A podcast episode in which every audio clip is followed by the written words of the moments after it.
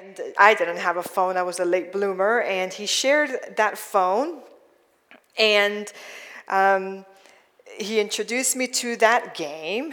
So, if you may recall, there's that dot, and you have to get to it.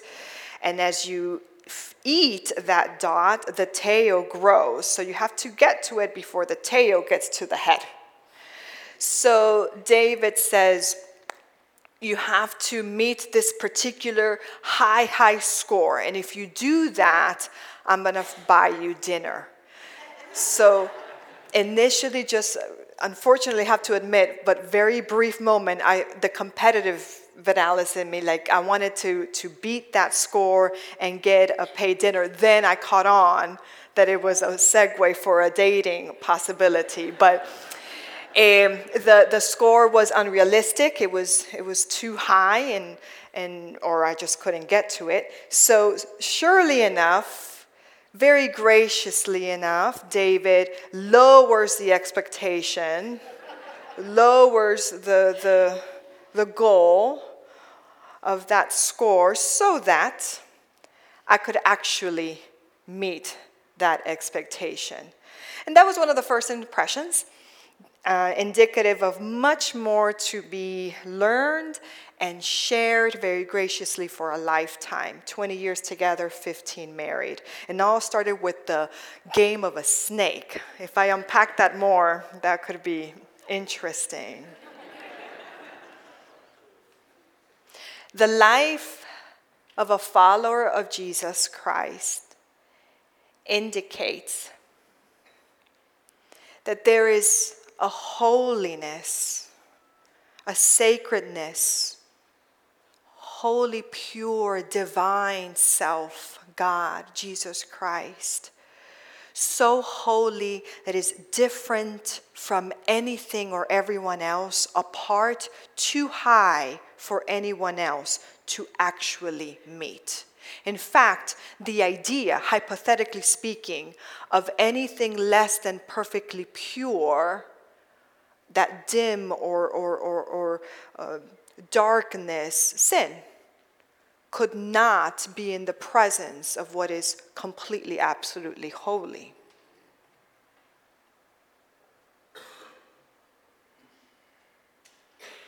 So then, how is it that you and I just sang something about we're blameless? Because we are, we can be called child of God we can be known as saints, followers of Christ, but you and I know that we're not 100% completely all the time perfectly pure and blameless. We can never actually truly meet that standard. And how come you and I have? How come, in a sense, you and I do have the name child of God, follower of Jesus Christ, saint, redeemed, saved. Because unlike the game, David lowered his expectation. Jesus, the Lord, did not lower or reduce holiness. No. There's no reduction. It's even better. There is a full grant. It's given. It's a gift. 100% undeserved. If you want to say 99% undeserved, that makes it 100% undeserved, right? It's not reduced, but it's fully given. It's granted, it's grace. By the grace of God, we receive a gift of love, grace, salvation, change by the grace of God. If I ever wanted to use terminology of up and down, well, he came down from majesty to what is mundane, to transform, never him to be blameful, but for us then to be called through his name alone blameless by the grace of God. Paul is one of the most known apostles, church planters, as registered in the Word. Before Paul becomes a follower of Jesus, he persecutes everyone who believes in Jesus. He persecutes them. And within that context, it, it, it was okay um, to, to be imprisoned and even face death. So, Paul, before he becomes who we know, the incredible apostle, his aspirations to obey the law and to have high ranking was achievable. He followed it to the T. He became obsessed with it almost, I would say, and he achieved those goals. And surely enough, that's not enough. He was chasing the wrong dream. The snake, the poisonous aspiration he had by trying to chase something pursuing righteousness, only expanded the sin within himself and he was just chasing a tail. And thanks be to God, God got a hold of Paul. Paul's conclusions were far from what Jesus taught while on earth. Before Paul, his name was Saul. And he has this experience, life changing experience and this is the term that I'm going to repeat today, hopefully, so you can grapple with it and think about it and make it of your own conversation. So then he comes to a point, very righteous and obedient to what he thought was the right way to live out the faith in general, a faith. God gets a hold of his soul and begins to reformulate his faith, begins to reframe his understanding. And Paul changes. By the grace of God, Paul changes. What do I mean by a faith reformulated? There are numerous ways to understand reformulation. The root of the word to reformulate or the phrase to reformulate includes reformulate, a do over. Check it, Google it. Do over. Do over, revise, rework, redevelop. If you look at the Latin root of the word re or the re, that has the notion from again. Do it again. Go back to a beginning or to the real beginning. To formulate something again usually means that it's something, especially when it comes to the Lord's way, something different and something better. So Paul writes this particular, he begins to write to, um, to places where he's planting churches. And this experience of him becoming a new person, now follower of Jesus Christ, scholars believe that it happened just, and this is short to me, I think, just about 20 years later after Jesus' death and resurrection. 20 years. That's not a lot. So, Paul is in this mission, onto this mission. And I want you to notice something about Paul because I hope you're inspired by him. Paul is a persecutor at first, but because he is reformed or reformulated or received a do over, he becomes Paul, the preacher of the Gospels, and a church planter. Amazing. I hope you think that's amazing, especially when you can put yourself in those shoes. I, fill in the blank, was this, and now I believe I'm doing A, B, and C.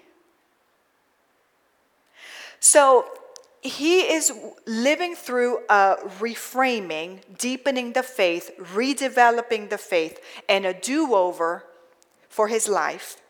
And I want you to know that when he writes this letter, like most letters, most, well, all the letters of Paul to certain churches, are he's been there already, he planted the church, he taught, they built relationships, they built trust, They were learning how to do and be the church.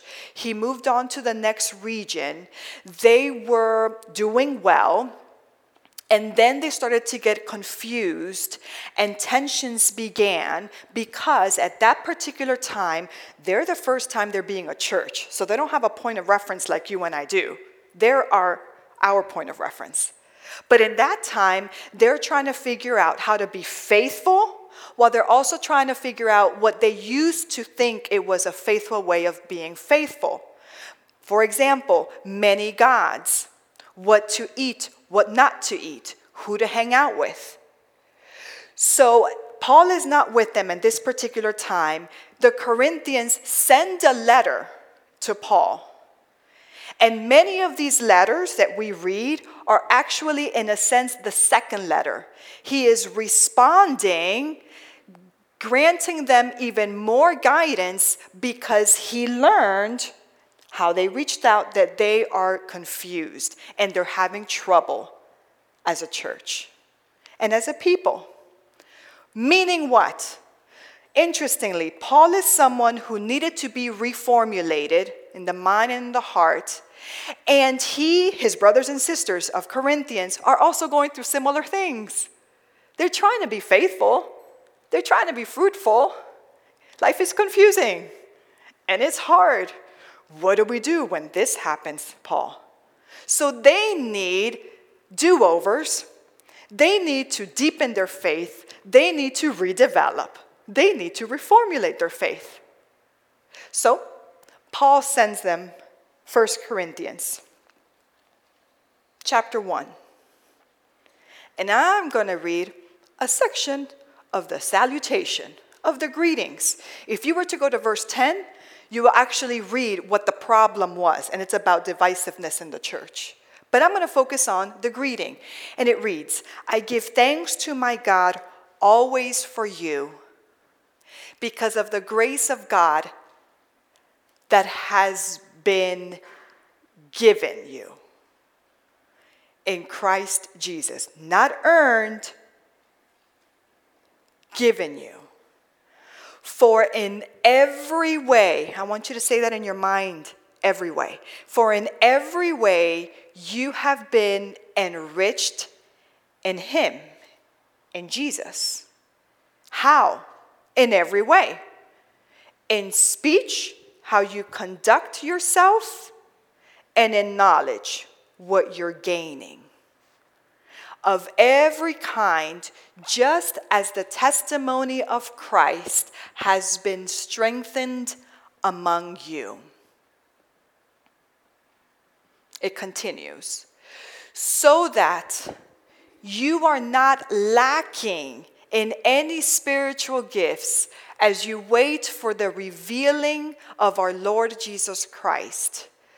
Jesus will also strengthen you to the end, endless love, so that you may be blameless. Look at the word blameless so that you may be blameless on the day of our Lord Jesus Christ. Why?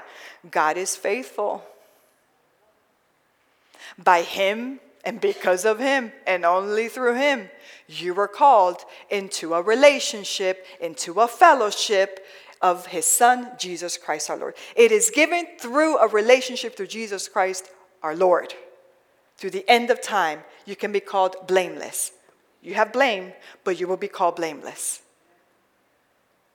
We lack grace, so it's given to us. You don't lack gifts, according to the text. May that word give you hope this morning. By the grace of God, you and I have do overs. by the grace of God, any impressions that marked our soul, confused us, provoked us to chase a certain way in the pursuit of happiness, playing the game snake and we don't even know it.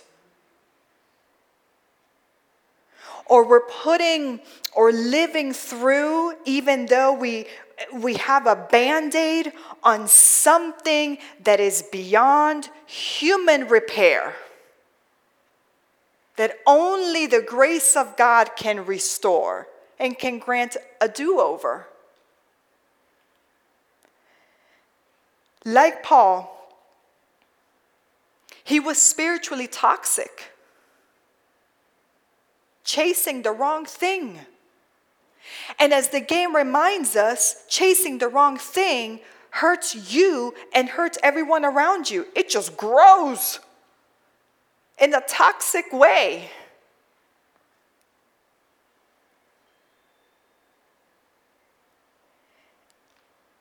And what we need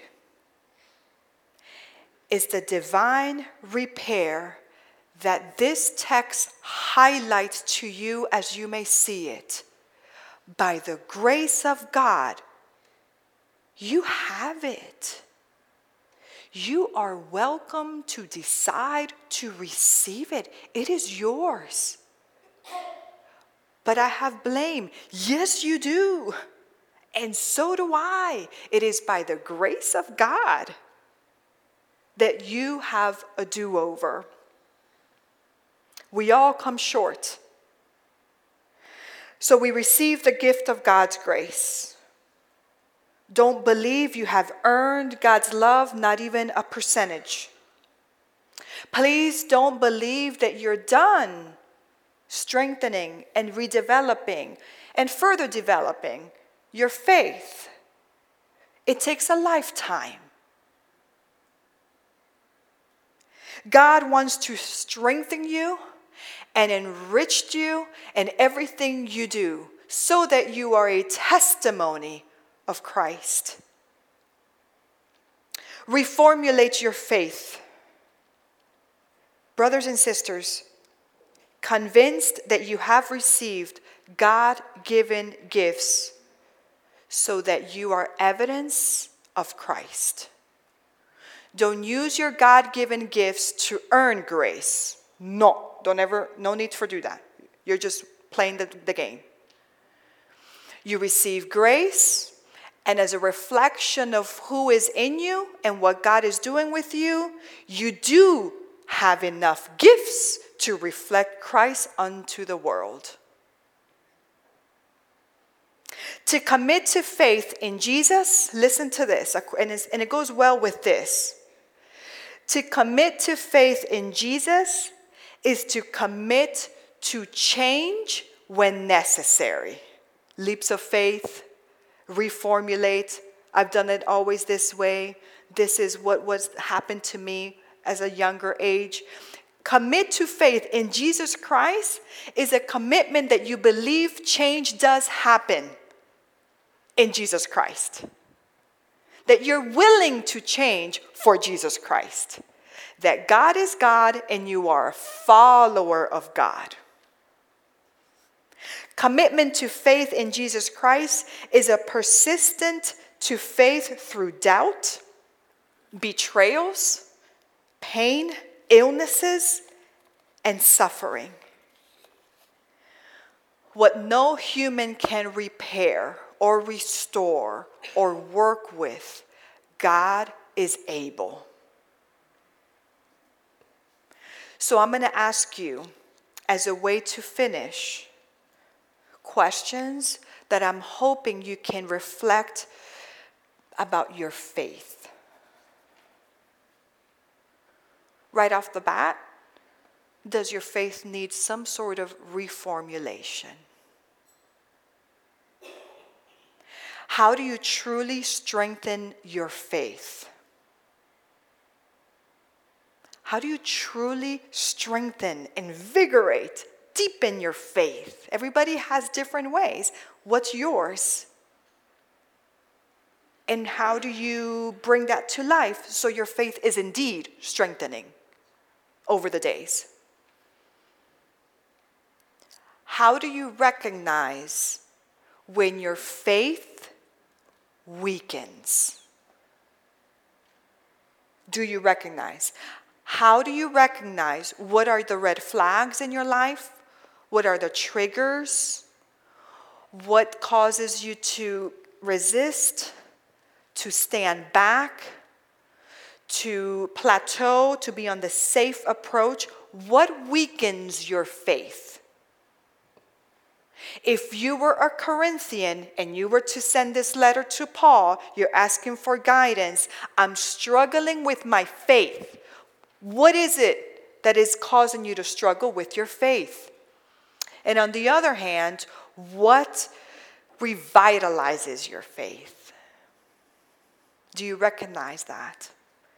Is your life evidence of a lifelong faith strengthened in Jesus Christ?